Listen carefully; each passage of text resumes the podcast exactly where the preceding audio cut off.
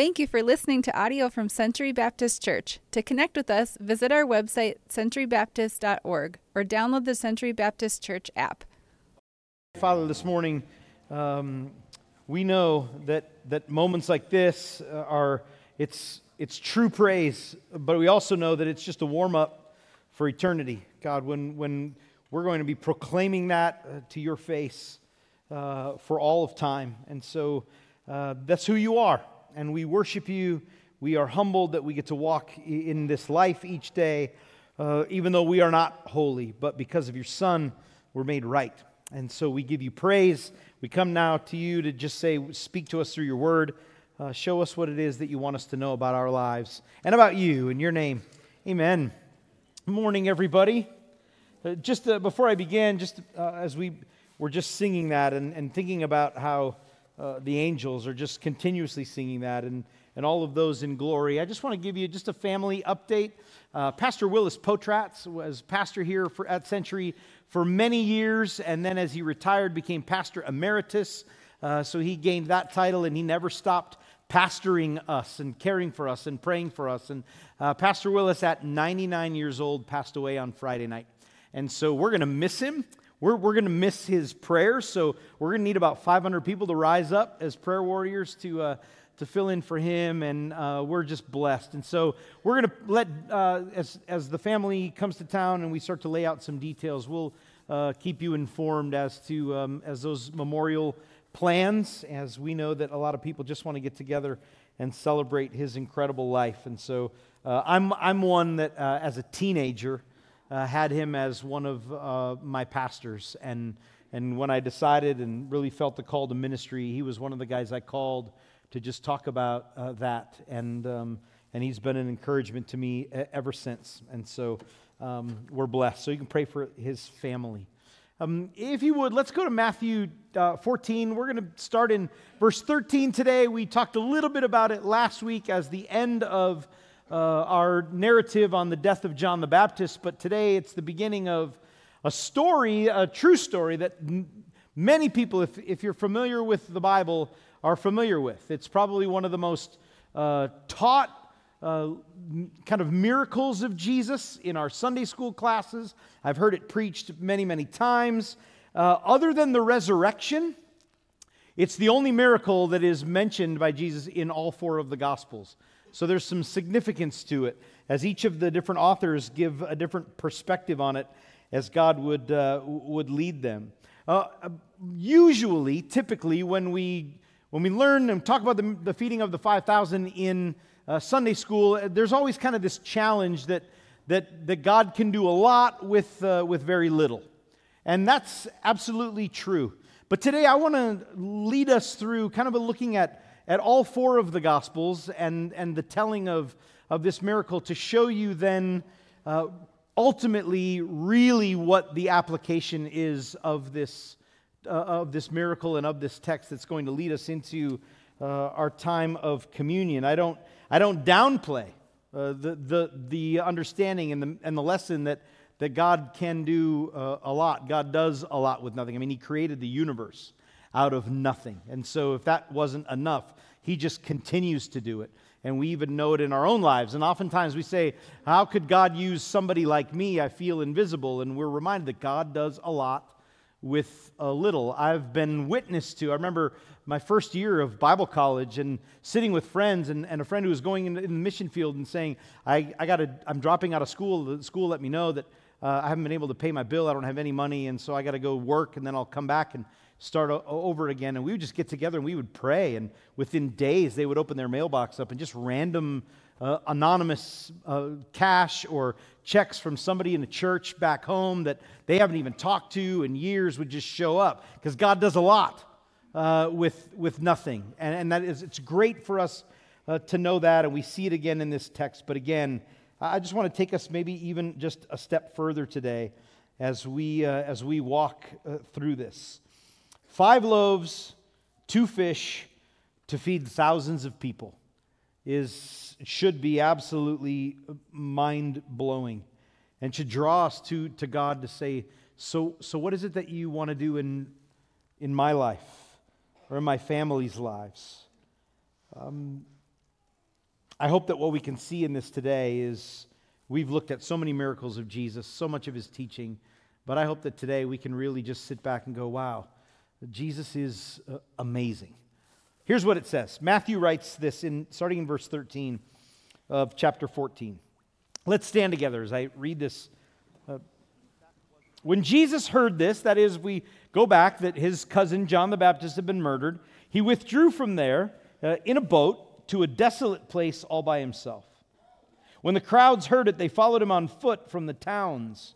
And when he went ashore, he saw a great crowd, and he had compassion on them, and he healed their sick. Now, when it was evening, the disciples came to him and said, This is a desolate place. The day is over. Send the crowds away to go into the villages to buy food for themselves. And Jesus said, They need not go away. You give them something to eat. And they said to him, But we only have five loaves and two fish. And he said, Bring them here to me. Then he ordered the crowds to sit down on the grass. And taking the five loaves and the two fish, he looked up to heaven and said a blessing. Then he broke the loaves, gave them to the disciples, and the disciples gave them to the crowds. And they all ate and were satisfied, and they took up twelve baskets full of the broken pieces left over. And those who ate were about 5,000 men, besides the women and children. That's God's word. Pretty amazing. You can have a seat. Let's jump into it a little bit to see this incredible work that, that Jesus did. First of all, as we break this down, what I want to talk about today is, is who Jesus is. And I want to start by just showing that he's, he was a caregiver. His heart actually went out to people. It wasn't just about the someday when he would give his life on the cross for the most important thing that he could do is sacrifice for our sins. But while he lived this life, he cared for people, even if they didn't care about him. Remember, he had just come from Nazareth. We talked about that a couple weeks ago, whereas his hometown basically kicked him out. Said, We don't believe in what you're saying. We don't care about you. We, you're a nobody and you're a nothing. And so they sent him out, and then he goes out, and then he finds out that his cousin had been murdered, and he just says, I just, I just got to get away. That's the humanity of Jesus. Is he he understands what we go through, that, that when stuff just gets to be heavy for us, we just want to somewhat, at times, just isolate, get alone with God, cry out before Him. Jesus was no different. In Mark chapter 6, uh, in, in the telling of, of this miracle, it said that Jesus had sent his disciples away by themselves to go and do ministry without him. So, this was the first time that they actually got to experience the power of the Spirit working through them as they went out and they healed and they preached repentance to the people. Repent, for the kingdom of heaven is near. And they were now coming back. Jesus gets away uh, by himself to a desolate place, and his disciples now come back from the surrounding villages where, where they'd been doing great things, and they find him. And the crowds are following the disciples because they've just seen pretty incredible things, and they hear that Jesus is over there. And so all of a sudden, just this mass of thousands and thousands of people are uh, surrounding Jesus who just wanted to be alone. Ever feel that way? Like, I just need a minute to just process what's going on, and I just want to be alone. And all of a sudden, the knock on the door Mom, right? Dad, let me. The phone won't stop ringing. People need you, and you just want to run and hide. But Jesus um, says that he showed compassion on the crowd. That, that's, that's who he was, that's how he lived. Um, the uh, scholars say, I mean, we know from Matthew, Matthew says it was 5,000 men, plus the women and children. So the crowd was probably well over 20,000 people there that day. In other words, it was just a, a massive amount of people that could have been incredibly overwhelming uh, for Jesus. And uh, here they come, and uh, after him, and you'd think he'd be like, you know what, guys, let's get back in that boat. Let's get out of here. Like I, I just need, I just need time. I need to be uh, left alone. Add to it that Jesus went away to be by himself. He's he's just kind of reeling in the loss of his cousin, but also, as we talked about last week, what that means for him. Jesus knows why he's here on this earth, and he knew why John the Baptist was there. If John the Baptist was killed, it was just another chapter closed and a new chapter opening up to his demise on this earth. So there was a bit of been a lot going on. And then here come his disciples. And Jesus is having a moment where he's lost a family member and he's probably feeling very alone and he just wants to be alone. And then the disciples come along and they're like, You're never going to believe the awesome stuff that happened in our lives, right? Doesn't don't you hate that? When that happens, it feels like when you're so low, along come family and friends and, and they're like, How's your day? Oh, it's terrible. Really? Because mine's amazing. Let me tell you all of the great things that are happening. And you strive so hard, like, I'm so happy for you, right? It's hard. But they come and, and Jesus has a conversation with, with them. Uh, and, and it says that he stopped and he saw the crowd and he had compassion on them. In other words, his, his heart connected with the people. He, he thought and cared outside of, of himself. Biblical compassion, to understand this, is far beyond just a feeling of I'm sorry. Biblical compassion is actually empathizing uh, with somebody who's in the midst of suffering and being led to reduce their suffering. So it's not just a, I'm going to sit with you and, we're going to be sad together. It's act, compassion is actually going above and beyond for the sake of the other person. It's looking outside of yourself. Uh, I heard a story of a first grade teacher, and she was, uh, had been in the middle of, of teaching her students fractions, and they got a, a, a number of new students that came uh, through a refugee program that were in her class. And she was uh, explaining on this first day that this kind of new class has now grown, she was explaining the difference between a quarter and a half. And so she asked the students, Do you all understand, you know, what, what, what I've just taught you? Yes, we do. She said, Okay, so if I had a chocolate bar and I gave, you had the choice of either taking a quarter of the chocolate bar or a half, uh, which would you choose? She said, Write it down on your paper. And she walked up and down the aisle, and all of the new kids that were in the class that had come through the refugee program had written down a quarter. All of the other kids had written down a half. And she said, I don't, I don't know if they get it. So she went and taught it again. And she said, Now I'm just giving you the opportunity if you want to change your answer, but would you rather have a quarter or would you rather have a half? And, and finally, she just stopped and she asked the young girl, She said, Now, why would you only want a quarter instead of a half? She said, Because if I only have a quarter, that means more kids get more chocolate.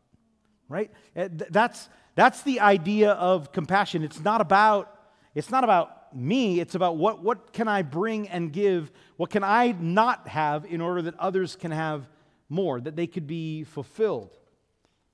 And I, I wonder uh, for us today, uh, just in our own lives, uh, that, that if, if we're willing to go with less so that others can get what they, what they need.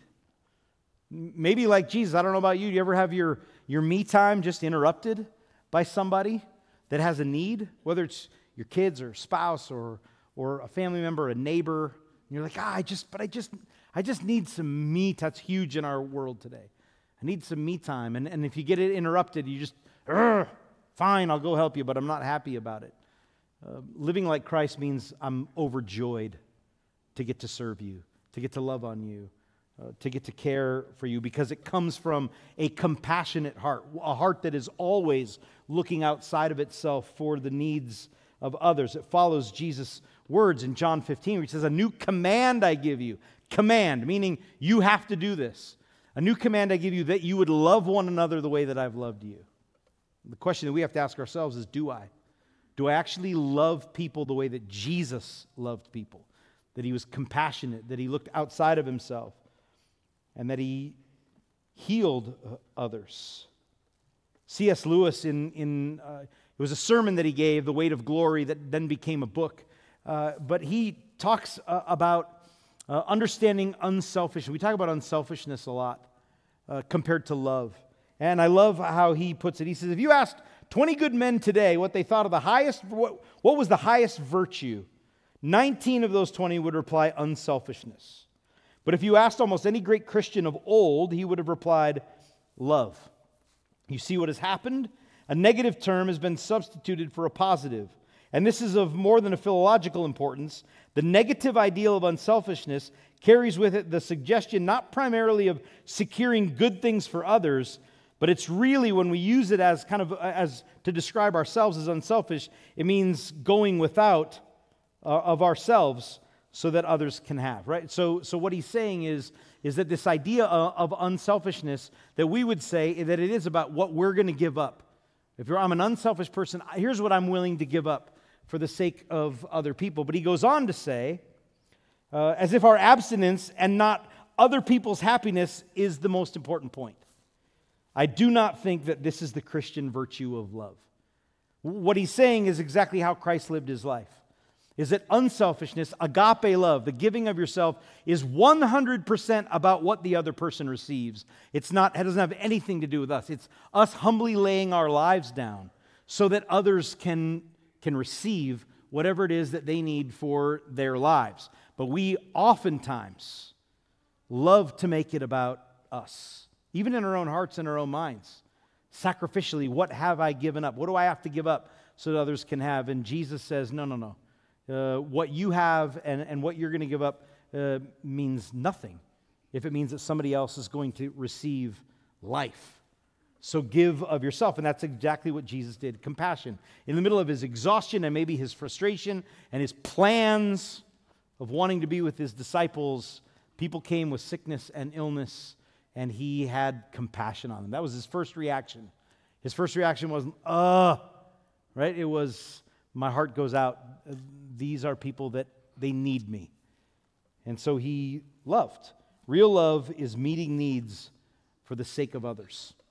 And he did that. And then he provided. On top of healing them, then we have this incredible story of this meal. He goes beyond. He's taking care of all their physical needs, the physical needs of the crowd, and the miracles that would need to take place for them to be healed.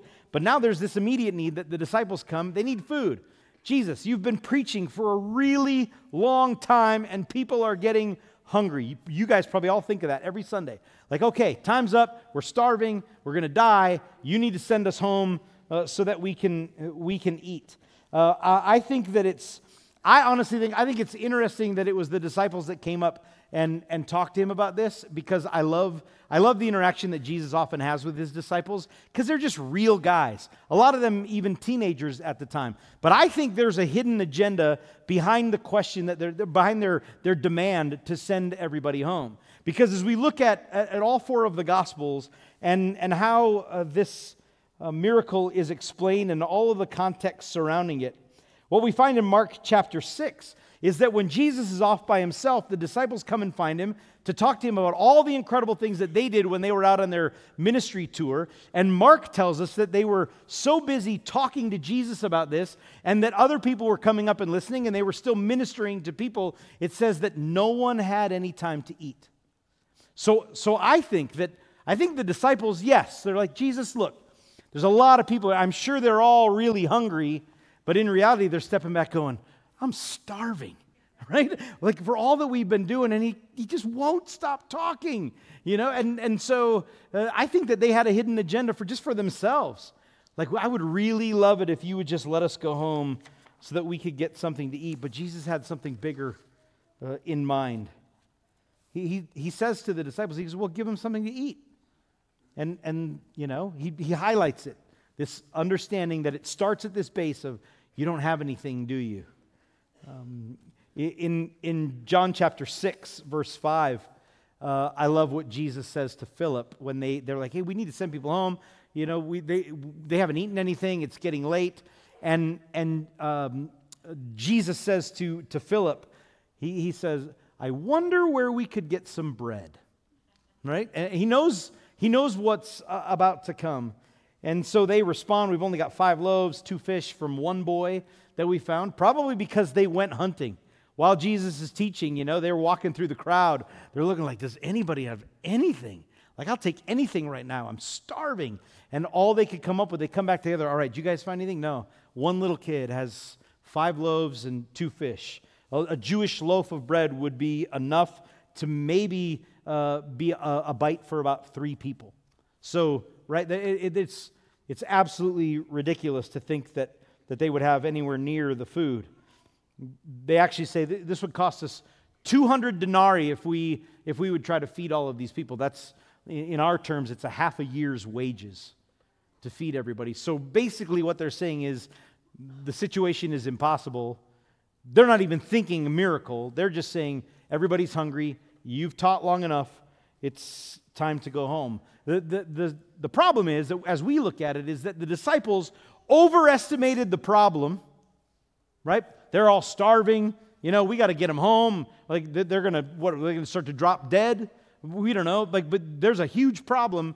You need to send them home. They overestimated the problem and they underestimated the solution, right? Underestimated the power. And I wonder, you, we can even ask ourselves, how often do we do that? We inflate the problem and we just say, there's no way that God would ever be able to do this. And we totally underestimate the, the power of God by saying just that. There's no way that He could do it. We don't think beyond. Maybe God wants to do something here. I wonder if, if you're like me and that I need to shift a lot of my prayers to God about the things that I need rather than here's what I need to really say, hey, God, what would you like to do here? That's what the disciples should have done. Rather than demanding, hey, Jesus, here's what you need to do. This is going to solve everything. Send everybody home. They can all eat, you know, then, and we'll be done. Instead, they should have asked, hey, Jesus, what would you like us to do? What would you like to do here in the midst of all of this? Because Ephesians 3.20 says that, that we have a God who does immeasurably more than we could ever ask or imagine. Now, Paul gives us that context in the, in the idea of wrapping our heads around this incredible salvation that we have. That, that God would give us an understanding to be able to grasp it because God is a God who does immeasurably more than we could ever ask or imagine. If you believe that, what's your impossible? What's the, what's the thing that's holding you down and keeping you from really just passionately pursuing Christ in your life because you just think, I, I'll just never, this mountain could never move. I could never get over it this struggle that I continually face. Maybe we just need to ask Jesus, what would you like to do? Because I know that you're the miracle worker. I know that, that you're the one that does great things. I mean, read through our scriptures. This is just filled from cover to cover with the impossible made possible. The Israelites out in, uh, in, in slavery in Egypt probably never a thought in their mind that they're ever going to get set free. Because we're told in the book of Exodus that, that they've been in captivity so long they forgot about their hero, Joseph. So, in other words, they, they were just generation after generation after generation born into slavery. I can't imagine that they ever thought, hey, we're, we're going to be free someday. Especially if you're a small child. This is the life that you live. Your, your biggest dream and hope is that you just don't get maybe beaten that day. Maybe you get put into a home where, where people actually might show care, and then God shows up. Not only does He free them, but He leads them into the promised land. But in order to get there, they're stopped by, by a sea. And there's no way, it's impossible that they're going to, to get to the promised land because now their enemies are chasing them down. Nobody in their right mind would have thought, hey, maybe God will part those waters that we could walk through, but God does the impossible. And he does it over and over and over again all throughout Scripture. And no giant should fall from a, a small stone from a small boy's slingshot. But God does the impossible over and over again. Nobody ever thought that in order to, to get into that promised land, we got to get through our fiercest enemies and this city, Jericho. And how in the world are we gonna, going to be able to, to bring those walls down to defeat those people? And God says, Why don't you blow some trumpets? No, right? right? I mean, right? Like, but, but what, else, what, what else are we supposed to just blow trumpets? Because God is the God of the impossible. Do we trust Him with that? God doesn't do a lot with a little. God does the unimaginable with everything. He spoke the world into place out of nothing. God uses nothing and he uses little and he uses a lot because that's what God does. We just need to be able to see it. So Jesus takes this little sack lunch and he blesses it. A prayer of blessing in ancient times was, uh, was prayed as thanksgiving for the provision that God had given. And it typically went like this Blessed are you, O Lord, our God and our King, the King of the world that brings forth bread from the earth. That probably would have been the prayer that Jesus prayed. You are the God that brings forth bread out of the earth. You make it all happen. And he gives credit where credit is due because something big is about to happen. And Jesus is always about God getting the glory. Because he could have very easily, with his power, Jesus being fully God, could have broken that bread and those fish and give it to everybody. But he wants people to know that this is coming from the power of God. And so he prays this blessing, gives the loaves to the disciples, and all of a sudden it just continues to multiply. We, we don't hear any recording of like how the disciples like what they were experiencing or feeling in the middle of it i got to imagine their, their jaws were uh, on the ground but the food just continued uh, to multiply. Jesus knew what he was doing. It was in his timing so that everybody could understand what it was that he was doing. They had a, they had a hunger they had a need and he fulfilled it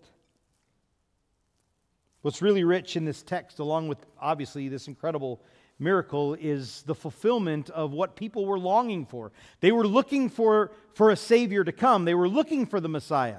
It's amazing how blind they were to it when, when they knew all of the prophecies of the scriptures of old. As we talked about last week, that the book of Malachi ends with, You will know that uh, the Son of Righteousness has come. You'll know uh, that uh, the Savior is here because he will be Elijah, like Elijah.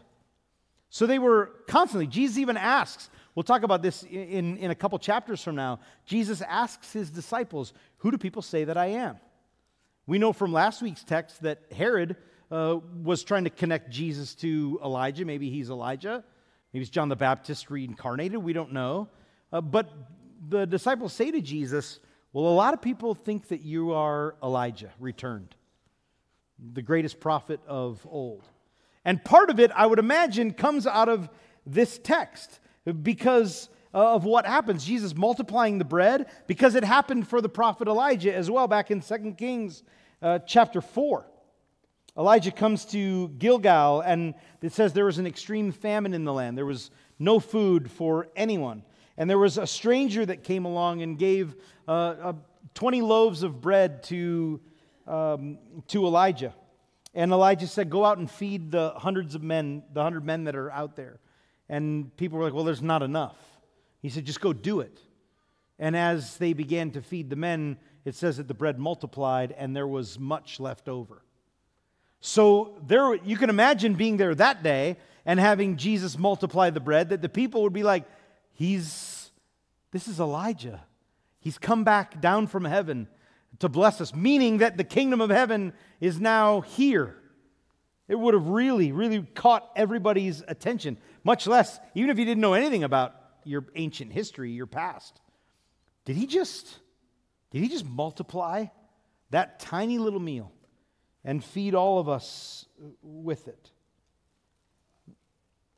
Jesus always provides more. And there's 12 baskets left over. There's purpose and there's meaning behind it 12 disciples who are going to be called to, to, when Jesus would leave this earth, to lead the church and to believe that great things can happen when we give it over to the Lord, that they each come back up with a full basket of bread. They started out by handing out very little, probably pretty shy. Hey, don't take too much. You know, we got a lot of people that we got to feed. And then at the end, here they come, each with an incredibly full basket for themselves.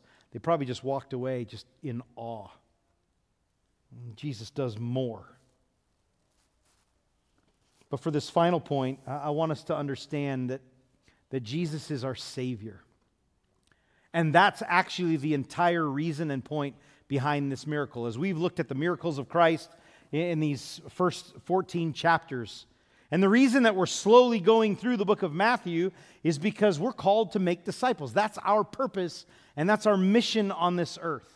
And the best way to go and to make disciples is to study in depth the greatest disciple maker of all time. As followers of Jesus Christ, as disciples, our, our goal is to be like the one that we follow. And so we want to be imitators of Christ. And so we're digging deep into Matthew for the same thing. How can I be more like Christ? And what we find as we continually unpack these miracles is that Jesus didn't do miracles for miracles' sake. It, it wasn't like he just went around doing these things for people to, to applaud and be wowed. He did it because it would be followed up with, with a teaching on who God is, that people would understand of God's power, and, and then understand Jesus as the Savior and as King, as Messiah. And Jesus did care about people, and he healed sicknesses, he drove out demons, he cared about people's hunger and, and their, their thirst, and he created wine out of water and gave, uh, was chatting with the woman at the well about water, but it was always about so, what are we supposed to know from this? As we've studied the parables of Jesus, that Jesus would teach a parable and he'd get with his disciples and go, Now, here's what I want you to know. It was always about something more. And in Mark 135, in uh, the book of Luke, chapter 4, verse 42, Jesus had been healing people all night.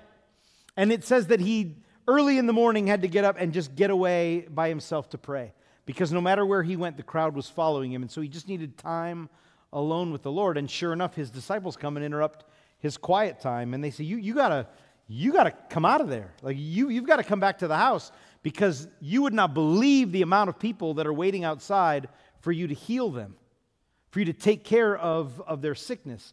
And Jesus, not being mean, but staying true to his mission and his purpose, he, he says, Guys, uh, let's just go from here and we need to go to a different town. He, it wasn't that he didn't care, but he's saying, I have, a, I, have a, I have a more important task to do, and that's to, to preach the good news to all of mankind.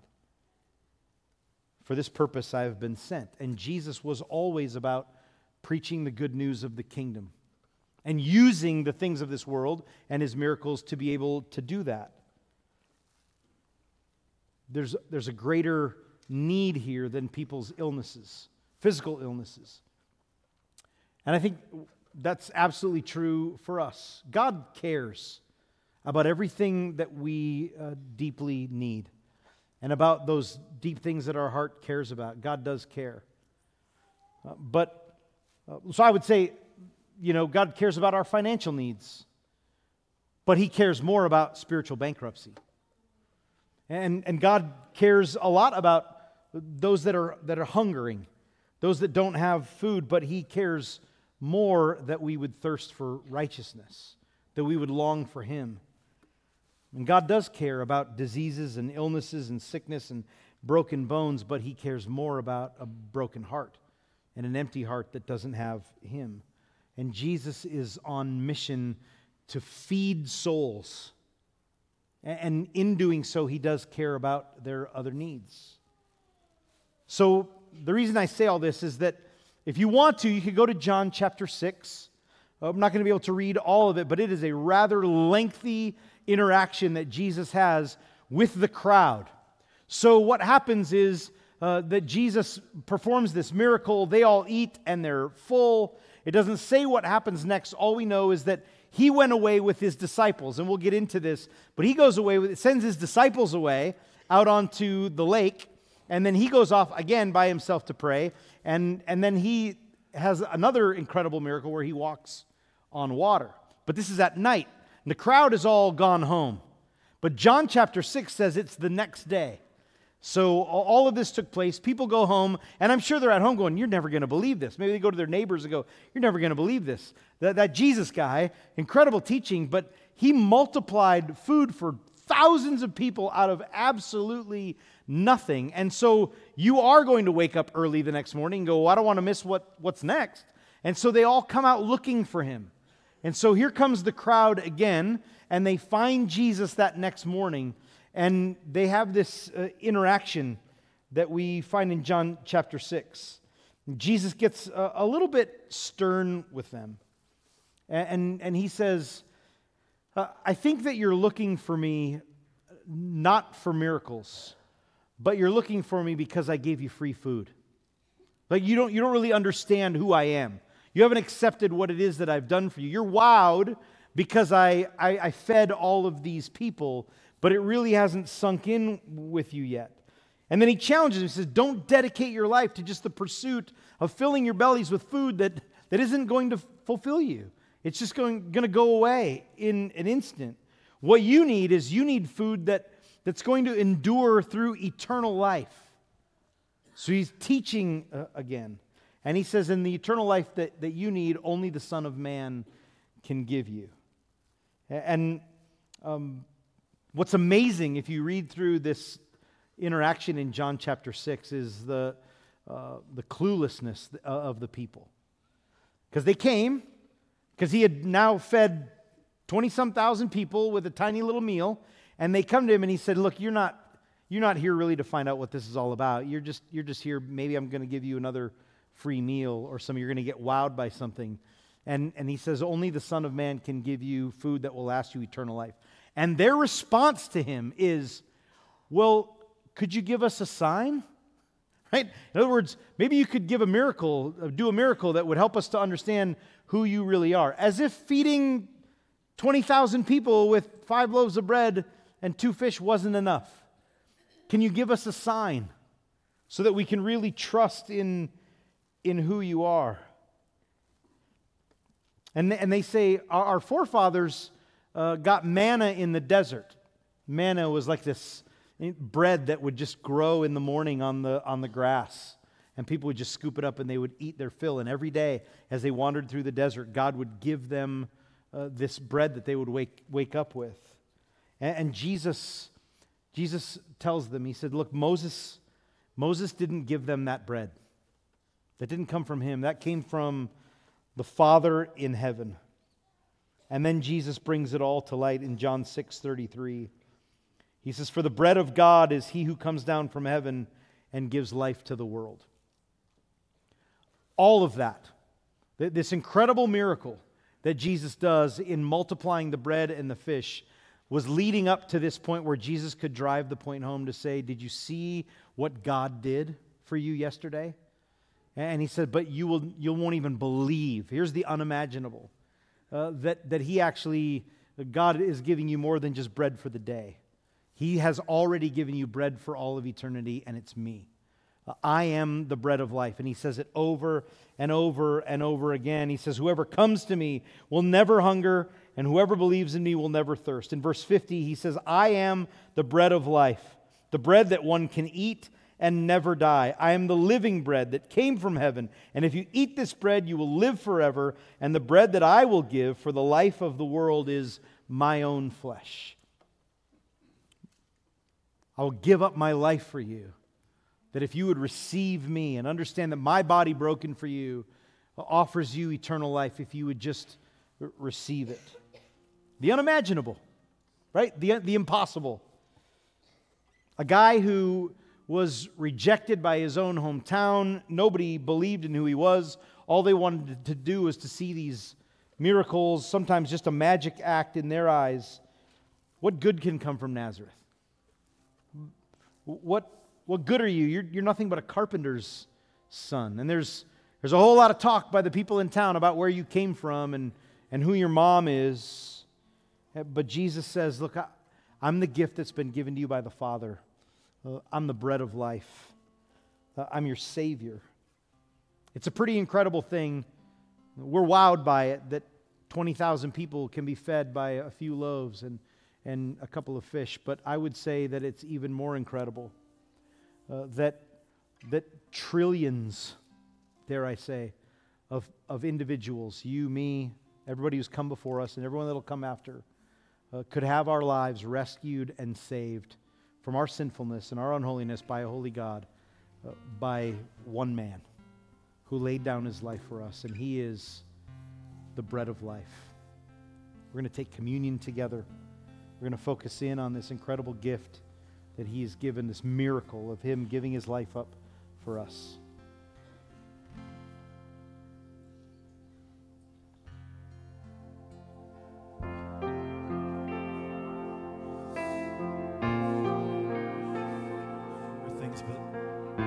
Important times, He gave us physical reminders, and that's what we celebrate today.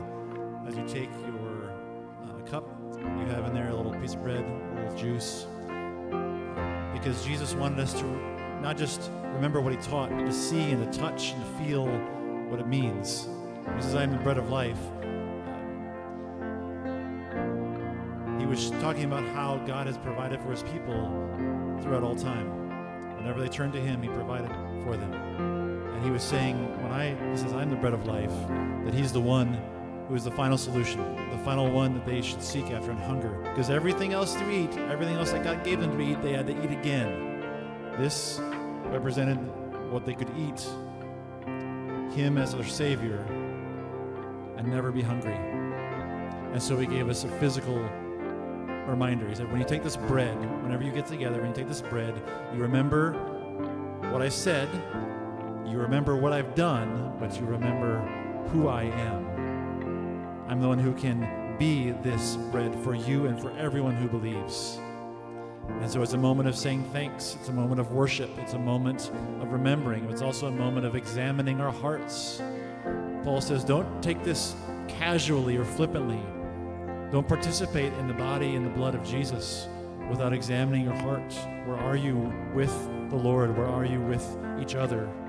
And take a moment to repent of your sin to reconcile with a brother or sister, and to take these moments very seriously. He wants to meet us, and that's why He gave us something physical.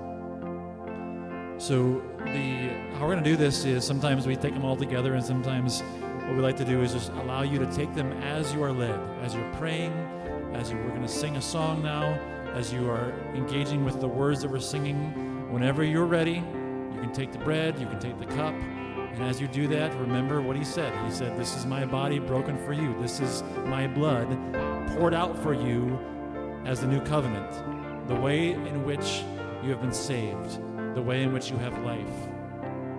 So we're going to celebrate his great love. We're going to sing about his great love. And at any point over the next few minutes, it doesn't have to be any time in particular, just take the bread, say thank you. Take the cup, thank you, Jesus, for being life for being the solution to my deepest hunger, which you offer freely. We thank Him. So let's just take a minute now, and then we'll start singing. In a little bit, we'll stand and sing together. In any of those moments, you can partake of the communion.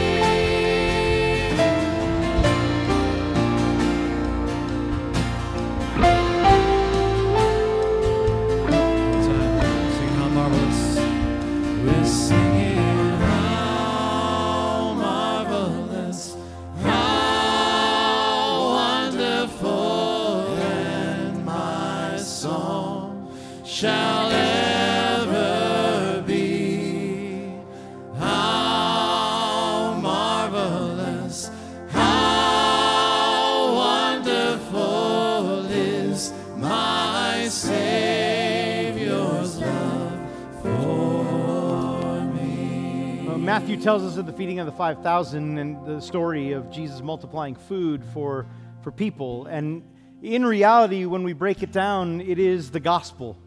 As we read through this text again, we understand that, that it starts with Jesus having compassion. For God so loved the world that he gave his only Son. And Jesus left the glory of heaven to come down to this earth to give us what we need. And he gave of himself. He, he met our needs. He provided for us the one thing that we, that we really can't provide, that we can't provide for ourselves.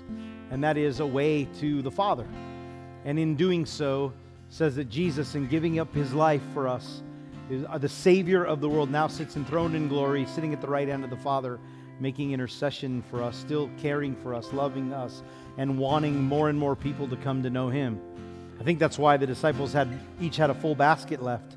It was a commissioning of what it is that, that they needed to understand of going and doing. We today took the bread, the bread of life, right, and remembering Christ's body broken for us. But to understand it as, as his followers, there are a lot of people out there that have not tasted the goodness of the bread of life. And we've got baskets overflowing.